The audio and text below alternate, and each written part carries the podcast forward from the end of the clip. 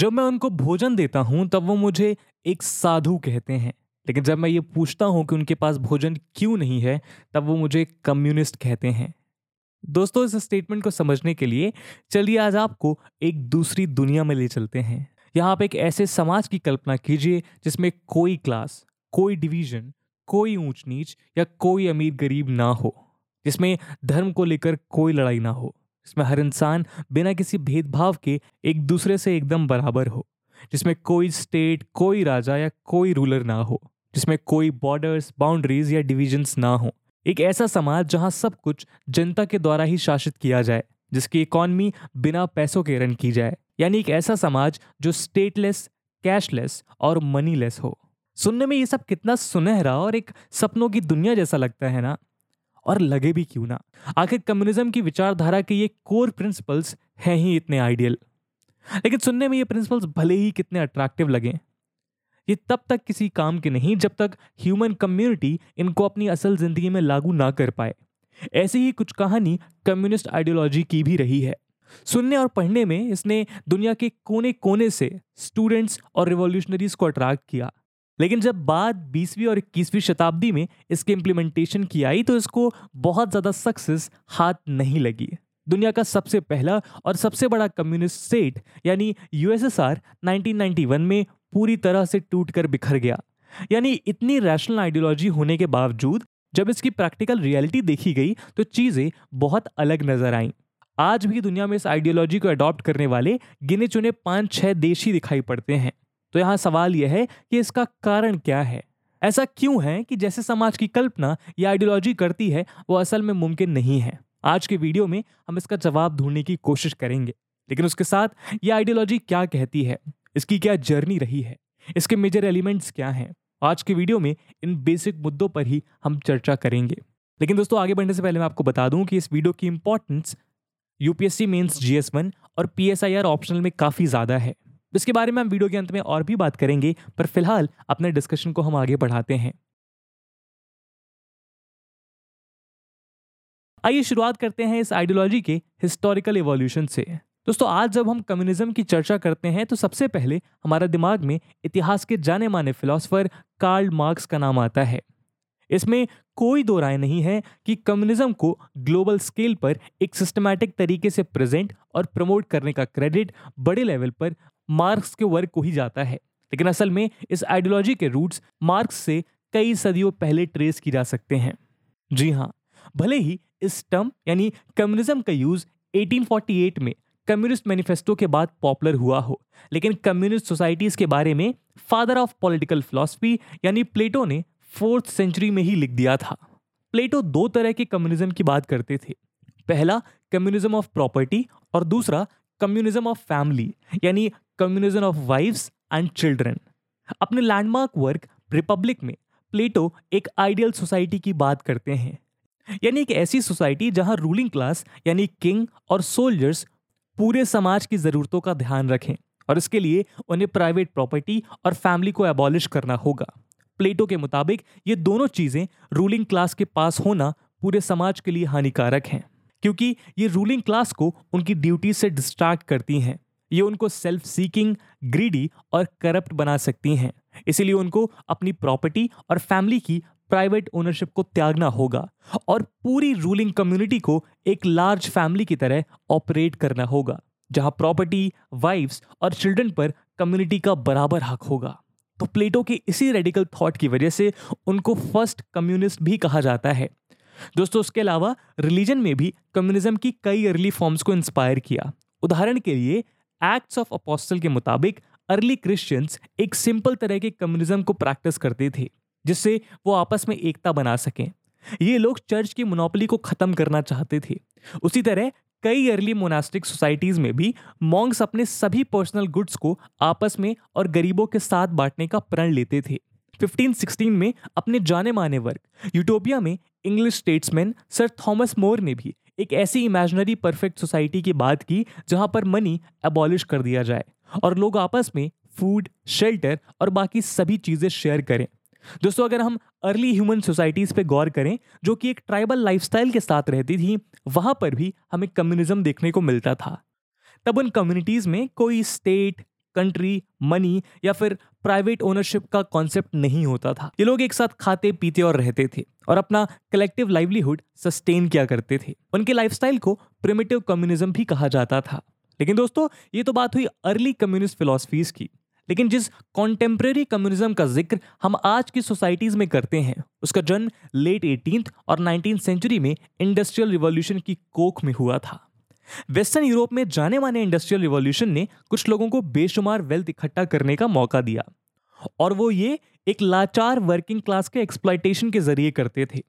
Industrial revolution से आई बड़ी बड़ी इंडस्ट्रीज में हजारों वर्कर्स इनटॉलरेबल कंडीशन में घंटों घंटों काम किया करते थे। उनको इस मेहनत का जरा सा भी फल नहीं मिलता था। सारा प्रॉफिट इन इंडस्ट्रीज के ओनर्स अपनी वेल्थ को एक्यूमुलेट करने में यूज किया करते थे। कार्ल मार्क्स भी इसी दौर में पले बढ़े। वो देख रहे थे कि किस तरह उनका समाज वेल्थी इंडस्ट्रियल क्लास यानी बोर्जुआ और वर्किंग क्लास यानी प्रोलेटेरिएट, इन दो क्लासेस में बढ़ चुका है। ये क्लास सिस्टम लेबर क्लास को एक्सप्लॉइट करता था। पॉवर्टी, डिजीजेस और एक्सप्लॉयटेशन ने वर्किंग की हालत को बैड से बदतर कर दिया था। इन सभी प्रॉब्लम से छुटकारा पाने के लिए 1848 में कार्ल मार्क्स ने अपने इकोनॉमिस्ट फ्रेंड फ्रेडरिच एंगल्स के साथ मिलकर कम्युनिस्ट मैनिफेस्टो को लिखा। इसमें उन्होंने कैपिटलिज्म को ओवरथ्रो करके कम्युनिज्म की स्थापना करने की बात की। कार्ल मार्क्स ने इसमें बताया कि समाज में बढ़ रही इनकम इनइक्वालिटी क्लास स्ट्रगल्स को जन्म देगी और इन्हीं स्ट्रगल्स के परिणाम स्वरूप एक कम्युनिस्ट सोसाइटी जन्म लेगी। यहाँ पर कोई प्राइवेट प्रॉपर्टी या स्टेट नहीं होगा। समाज के सभी संसाधन सभी लोगों के हाथ में होंगे। सब लोग एक समान इक्वल होंगे। कोई भी रिच या पुअर नहीं होगा। किसी के पास कोई इनहेरिटेड यानी पूर्वजों का पैसा नहीं होगा। ये एक लार्ज स्टेटलेस कम्युनिटी की तरह ऑपरेट करेगी। तो दोस्तों, अपने इसी आइडिया की वजह से कार्ल मार्क्स को कम्युनिज्म का गॉडफादर भी कहा जाने लगा। लेकिन यहाँ दिक्कत ये थी कि इस आइडियोलॉजी को एक असल कम्युनिस्ट स्टेट में कैसे अप्लाई करना है, इस पर उन्होंने कोई स्ट्रांग ब्लूप्रिंट प्रोवाइड नहीं किया और इसी कारण इस आइडियोलॉजी की प्रैक्टिकल एप्लीकेशन ज़्यादा सफल नहीं हो पाई। आइए इस पर भी एक नज़र डालते हैं। 220वीं शताब्दी की शुरुआत में पहली बार रशियन रिवॉल्यूशनरी व्लादिमीर लेनिन ने मार्क्स के आइडियाज़ को सोवियत रशिया में अप्लाई करने की कोशिश की। 1917 में हुए बोल्शेविक रिवॉल्यूशन में रशियन वर्कर्स मिलकर अपने राजा यानी जार को गद्दी से हटा देते हैं। 1922 में व्लादिमीर लेनिन के अंदर दुनिया के पहले communist state union of Soviet socialist republics यानी यूएसएसआर की स्थापना हुई। व्लादिमीर लेनिन ने कम्युनिस्ट आइडियोलॉजी को अपने हिसाब से मॉडिफाई करते हुए इसमें वैनगार्ड पार्टी का कॉन्सेप्ट दिया, जिसके थ्रू उन्होंने देश में लोगों के कलेक्टिव रूल को स्थापित करने की कोशिश की। इस पार्टी को जनता का मसीहा बताया गया। यहाँ पर वर्किंग कम्युनिटी के राइट्स और उनकी वर्किंग कंडीशंस को इम्प्रूव करने की भी कोशिश की गई। लैंड और फैक्ट्रीज को बड़े लेवल पर नेशनलाइज किया गया। गरीब किसानों को फार्मिंग के लिए लैंड डिस्ट्रीब्यूट किए गए। लोगों को फ्री एजुकेशन और हेल्थ केयर भी दिया गया। लेकिन आपको बता दें कि लेनिन को ज़रा भी ऑपोजिशन बर्दाश्त नहीं था, इसीलिए उन्होंने सभी ऑपोजिशन पार्टीज़ का मुंह बंद कर यूएसएसआर को वन पार्टी स्टेट में तब्दील कर दिया। लेनिन के इस मॉडल को मार्क्सिस्ट लेनिनिस्ट आइडियोलॉजी का नाम दिया गया। इंडिया की एक पॉलिटिकल पार्टी जिसका नाम CPI-ML यानी communist party of India Marxist Leninist Lenin के इसी मॉडल को अडॉप्ट करती है। आपको बता दें कि इंडियन नेशनल मूवमेंट के कई फ्रीडम फाइटर्स जैसे कि बाल गंगाधर तिलक और भगत सिंह खुद लेनिन के आइडियाज से इंस्पायर्ड थे। जब भगत सिंह जी से उनकी फांसी के कुछ समय पहले उनकी लास्ट विश पूछी गई तो उन्होंने कहा कि वो लेनिन की रीडिंग्स को कंप्लीट करना चाहते हैं। भगत सिंह खुद को एक बोल्शेविक बताते थे और एक कम्युनिस्ट सोसाइटी को ऑर्गेनाइज करना अपना मुख्य मकसद मानते थे। खैर, यूएसएसआर में 1930s तक आते आते लेनिन के रिलेटिवली मॉडरेट कम्युनिज्म को जोसेफ स्टालिन के एक्सट्रीम कम्युनिज्म द्वारा रिप्लेस कर दिया गया। इनके अंडर रशियन सोसाइटी पर गवर्नमेंट का एक एब्सोल्यूट कंट्रोल एस्टैब्लिश किया गया। फैक्ट्रीज और एग्रीकल्चर का आउटपुट बढ़ाने के लिए वर्कर्स और फार्मर्स को और भी ज़्यादा बदतर कंडीशंस में काम करने के लिए फोर्स किया गया। लाखों लोगों को स्टालिन की अजीबोगरीब पॉलिसीज़ की वजह से मौत के घाट उतार दिया गया। अगर आप स्टालिन के रूल को डिटेल में समझना चाहते हैं तो आई बटन पर क्लिक करके हमारी पिछली वीडियो देख सकते हैं। खैर, जोसेफ स्टालिन और उनके सक्सेसर निकिता ख्रुशेव के अंडर सोवियत कम्युनिस्ट पार्टी ने देश में हर डिसेंट को ख़त्म कर दिया और सोवियत इकोनॉमी के मेन इंजन्स जैसे कि एग्रीकल्चर, बैंकिंग और इंडस्ट्रियल प्रोडक्शन को अपने हाथों में ले लिया। सेंट्रलाइज्ड इकोनॉमिक मॉडल के 5 ईयर प्लान्स के जरिए इंडस्ट्रियल और मिलिट्री प्रोडक्शन पर ज़्यादा ध्यान दिया गया, लेकिन इस वजह से वहाँ पर कंज्यूमर गुड्स का अंडर प्रोडक्शन देखने को मिला। कंज्यूमर स्पेंडिंग बहुत वीक हो गई। इन शॉर्टेजेस की वजह से देश में करप्शन और ऑपरेशन बढ़ता चला गया। 1990s तक आते आते यूएसएसआर के लोगों का डिसेंट इस सिस्टम के खिलाफ अपनी पीक पर पहुंच गया। और फाइनली मिखाईल गोर्बाचेव के फ्री मार्केट रिफॉर्म्स के साथ दुनिया का पहला और सबसे स्ट्रॉन्ग कम्युनिस्ट स्टेट कई टुकड़ों में बिखर गया। तो दोस्तों, आप देख सकते हैं कि इस आइडियोलॉजी की जर्नी कई सदियों पहले शुरू हुई और कुछ स्कॉलर्स के मुताबिक यूएसएसआर के डिसइंटीग्रेशन के साथ आप कह सकते हैं कि चाइना भी तो एक पावरफुल कम्युनिस्ट कंट्री है ना। जी हाँ, आपकी बात एकदम सही है। 1949 में माओ जेडोंग के नेतृत्व में चाइना में एक कम्युनिस्ट गवर्नमेंट की स्थापना हुई और इसी के साथ चाइना यूएसएसआर के बाद दुनिया का दूसरा सबसे बड़ा मार्क्सिस्ट लेनिनिस्ट स्टेट बन गया। लेकिन एक्यूट वायलेंस, डेप्रिवेशन और आयरन रूल की वजह से माओ की रेजिम की तुलना भी यूएसएसआर के डिक्टेटर स्टालिन से की जाने लगी। चाइना में इंडस्ट्रियल रिवॉल्यूशन को बूस्ट करने के लिए माओ ने ग्रेट लीप फॉरवर्ड प्रोग्राम को लॉन्च किया। इंडस्ट्रियल आउटपुट बढ़ाने के बजाय इस प्रोग्राम ने चाइना में एक भयानक फेमिन को जन्म दिया, जिसमें 15 से 45 मिलियन लोग मारे गए। 1966 में लॉन्च किए गए कल्चरल रिवॉल्यूशन के दौरान माओ ने एक बार फिर लाखों लोगों को मौत के घाट उतार दिया। आपको बता दें कि माओ के इस स्ट्रिक्ट और वायलेंट कम्युनिज्म को माओइज्म के नाम से जाना जाता है। माओइज्म का इन्फ्लुएंस हमने इंडिया के रेड कॉरिडोर में फैले हुए नक्सलिज्म के रूप में देखने को मिलता है, जो खुद को माओवादी या माओइस्ट कहते हैं। खैर, जिस सक्सेसफुल चाइना की बात आज हम करते हैं, उसकी नींव डेंग जाओपिंग के द्वारा लाए गए मार्केट रिफॉर्म्स के द्वारा रखी गई, जिसके तहत चाइना के इकोनॉमिक सिस्टम में कैपिटलिज्म के फ्री मार्केट एलिमेंट्स को इंट्रोड्यूस किया गया है। इसको स्टेट कंट्रोल्ड कैपिटलिज्म के नाम से भी जाना जाने लगा। तो यहाँ पे आप देख सकते हैं कि चाइना को भी एक प्योर कम्युनिस्ट स्टेट शायद नहीं कहा जा सकता है। इसके अलावा अगर हम क्यूबा की बात करें तो 1965 में फिदिल कास्त्रो के नेतृत्व में स्टैब्लिश की गई communist party of Cuba Cuba की एकमात्र पार्टी रही है। 1992 में रिवाइज किए गए क्यूबन कॉन्स्टिट्यूशन में इस पार्टी को क्यूबा की वैनगार्ड पार्टी डिक्लेयर कर दिया गया। यहाँ पर भी कम्युनिज्म के मार्क्सिस्ट लेनिनिस्ट स्टैंड को फॉलो किया जाता है। लेकिन आपको बता दें कि जो क्यूबा फिदिल कास्त्रो के आने से पहले वेस्टर्न हेमिस्फीयर की one of the wealthiest country हुआ करता था, वो आज इकोनॉमिक फ्रीडम के केस में दुनिया में 175th रैंक पर आती है। पैंडेमिक के दौरान जुलाई 2021 में क्यूबन कम्युनिज्म को एक बड़े लेवल पर अटैक किया गया। यहाँ हजारों की तादाद में क्यूबन प्रोटेस्टर्स फूड, मेडिसिन और एनर्जी की शॉर्टेजेस के चलते सड़कों पर उतर आए थे, लेकिन इन प्रोटेस्ट को गवर्नमेंट ने बुरी तरह कर्ब कर दिया। उसी तरह अगर बात करें नॉर्थ कोरिया की, तो Oxford university scholar Robert Service के मुताबिक नॉर्थ कोरिया एकमात्र ऐसी मॉडर्न कंट्री है जो मार्क्स के कम्युनिस्ट प्रिंसिपल्स को क्लोजली फॉलो करती है। यहाँ पर कम्युनिज्म के एक इंडिजिनस वेरिएंट जूचे को अप्लाई किया जाता है। जूचे यानी खुद को इतना सेल्फ रिलायंट बना लिया जाए कि वो देश बाकी दुनिया से कम्प्लीटली इंडिपेंडेंट हो जाए, और इसको अकम्प्लिश करने की जिम्मेदारी लोगों के बिहाफ पर उनकी गवर्नमेंट की होती है। इसी कारण नॉर्थ कोरिया को सबसे आइसोलेटिव और सिलेक्टिव कंट्री भी कहा जाता है। लेकिन अपने लोगों की बेसिक नीड्स को पूरा करने के बजाय ये कंट्री अपने मिलिट्री और न्यूक्लियर वेपन्स पर सबसे ज़्यादा इन्वेस्ट करती है। किम जोंग उनके अंडर नॉर्थ कोरिया आज एक टोटलिटेरियन डिक्टेटरशिप बन चुका है। वहाँ न्यूज़ से लेकर इंटरनेट तक सब गवर्नमेंट के हाथ में है। यहाँ लोगों को बाहरी दुनिया से कनेक्ट करने तक की भी आज़ादी नहीं है। लेकिन दोस्तों, रशिया, चाइना, क्यूबा या नॉर्थ कोरिया में जो भी हुआ हो, पर कम्युनिज्म जैसी इतनी पावरफुल आइडियोलॉजी यूं ही ख़त्म नहीं करी जा सकती। इसको समझने के लिए हमें कम्युनिज्म के फंडामेंटल प्रिंसिपल्स पर जोर डालना होगा। तो आइए देखते हैं। दोस्तों, यूँ तो अब तक आपको कम्युनिस्ट आइडियोलॉजी का एक बेसिक आइडिया मिल ही चुका होगा। हालांकि ज़्यादातर कम्युनिस्ट कंट्रीज़ ने इसको अप्लाई करते वक्त अपने खुद के मॉडिफिकेशंस किए और कम्युनिज्म के अलग अलग मॉडल्स को डेवलप किया, जिसमें से कई तो उस आइडियोलॉजी को मार्क्स के ओरिजिनल प्रिंसिपल से बहुत दूर खींच कर ले गए।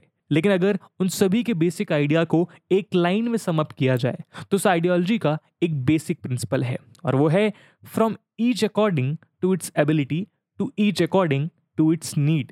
यानी जिसकी जितनी काबिलियत है वो उस हिसाब से काम करेगा और जिसकी जितनी ज़रूरत है उसको उसी हिसाब से फल मिलेगा। और इसके लिए कम्युनिस्ट आइडियोलॉजी सोसाइटी में कुछ मेन एलिमेंट्स की बात करती है। पहला है collective ownership of means of production. दोस्तों जैसा कि हम देख ही चुके हैं, कम्युनिस्ट आइडियोलॉजी एक क्लासलेस और स्टेटलेस सोसाइटी की बात करती है। ऐसे समाज में प्रोडक्शन के सभी संसाधन जैसे कि factories, farms, land, mines, transportation या कम्युनिकेशन सिस्टम्स लोगों की कम्युनिटी के हाथ में होते हैं। जाहिर सी बात है कि यहाँ पर किसी भी तरह की प्राइवेट प्रॉपर्टी की कोई जगह नहीं होती है। एक प्योरली कम्युनिस्ट स्टेट में सिटीजन्स को केवल उतना ही ओन करने का अधिकार है जितनी उसकी लाइफ की नीड है। साथ ही ये इनहेरिटेड वेल्थ को भी एबॉलिश करता है, यानी सोसाइटी में कोई भी इंसान अपने पूर्वजों की वेल्थ के दम पर समाज के बाकी लोगों से ज़्यादा रिच ना हो।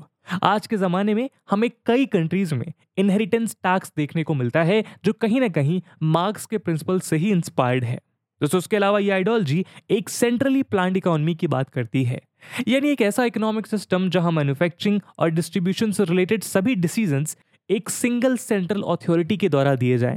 ज़्यादातर कम्युनिस्ट स्टेट्स में सेंट्रल गवर्नमेंट इस रोल को अदा करती हैं।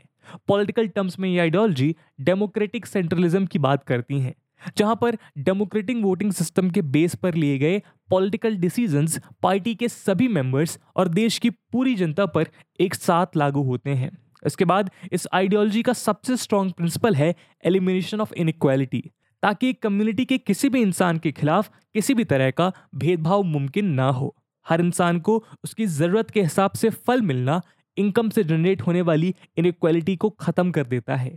ये आइडियोलॉजी प्रॉफिट, इनकम, इनइक्वालिटी और सोशो इकोनॉमिक क्लास फ्रिक्शन को पूरी तरह से ख़त्म करके वेल्थ को जस्ट और फेयर तरीके से डिस्ट्रीब्यूट करने की बात करती है। तो दोस्तों अब तक आप जान चुके हैं कि कम्युनिज्म एक ब्रॉड आइडियोलॉजी है जिसके कई अलग अलग वर्जन्स अलग अलग तरीके से सोसाइटी में अप्लाई किए जा चुके हैं। अभी तक हमने जितने भी प्रैक्टिकल एग्जांपल्स डिस्कस किए उससे ये साफ हो जाता है कि जिस ऑर्थोडॉक्स कम्युनिस्ट आइडियोलॉजी को मार्क्स द्वारा प्रपोज किया गया था वो असल में कभी एक स्ट्रॉन्ग पॉलिटिकल फोर्स नहीं बन पाई। हालांकि 1985 में दुनिया की लगभग 1/3 पॉपुलेशन कम्युनिज्म के अंडर रह रही थी, लेकिन शायद इनमें से कोई भी देश ट्रूली कम्युनिस्ट नहीं था। उदाहरण के तौर पर मार्क्सिस्ट आइडियोलॉजी स्टेट और गवर्नमेंट को एबॉलिश कर डिक्टेटरशिप ऑफ प्रोलेटेरिएट यानी वर्कर्स के रूल की बात करती है, लेकिन ज़्यादातर कम्युनिस्ट कंट्रीज इस बेसिक प्रिंसिपल से भटक कर स्टेट के ऑथोरिटेरियन रूल को प्रमोट करती रहीं, जो सिस्टम के डिक्लाइन का एक अहम कारण बन गया। आज दुनिया के केवल 5 देश यानी China, north Korea, Laos, Cuba और वियतनाम खुद को ऑफिशियली कम्युनिस्ट बुलाते हैं, और वो केवल इसीलिए क्योंकि वहाँ सेंट्रल गवर्नमेंट की पूरे इकोनॉमिक और पॉलिटिकल सिस्टम पर कंट्रोल है। लेकिन इनमें से किसी में भी पर्सनल प्रॉपर्टी, मनी या फिर सोशियो इकोनॉमिक क्लास सिस्टम्स को एबॉलिश नहीं किया गया। इसके अलावा इस सिस्टम में दिक्कत है कि यहाँ वर्कर्स के पास ज़्यादा या बेहतर काम करने का कोई इंसेंटिव नहीं होता, हर किसी को उसकी ज़रूरत के हिसाब से मिल ही जाता है। प्रॉफिट के इंसेंटिव की अब्सेंस में ऐसे समाज में कॉम्पिटिशन, इनोवेशन या ग्रोथ को जगह नहीं मिल पाती है। इसके अलावा एक ऐसा सिस्टम जहां सब इक्वल हो, वहां सबसे बड़ा सवाल ये उठता है कि समाज में ऑर्डर मेंटेन करने के लिए उसको रूल कौन करेगा। कम्युनिज्म में ये पावर कलेक्टिवली लोगों को दी गई है, बट प्रैक्टिकली देखा जाए तो ये पावर अक्सर लोगों को रिप्रेजेंट कर रही पार्टी और उसके डिक्टेटर के हाथ में चली जाती है।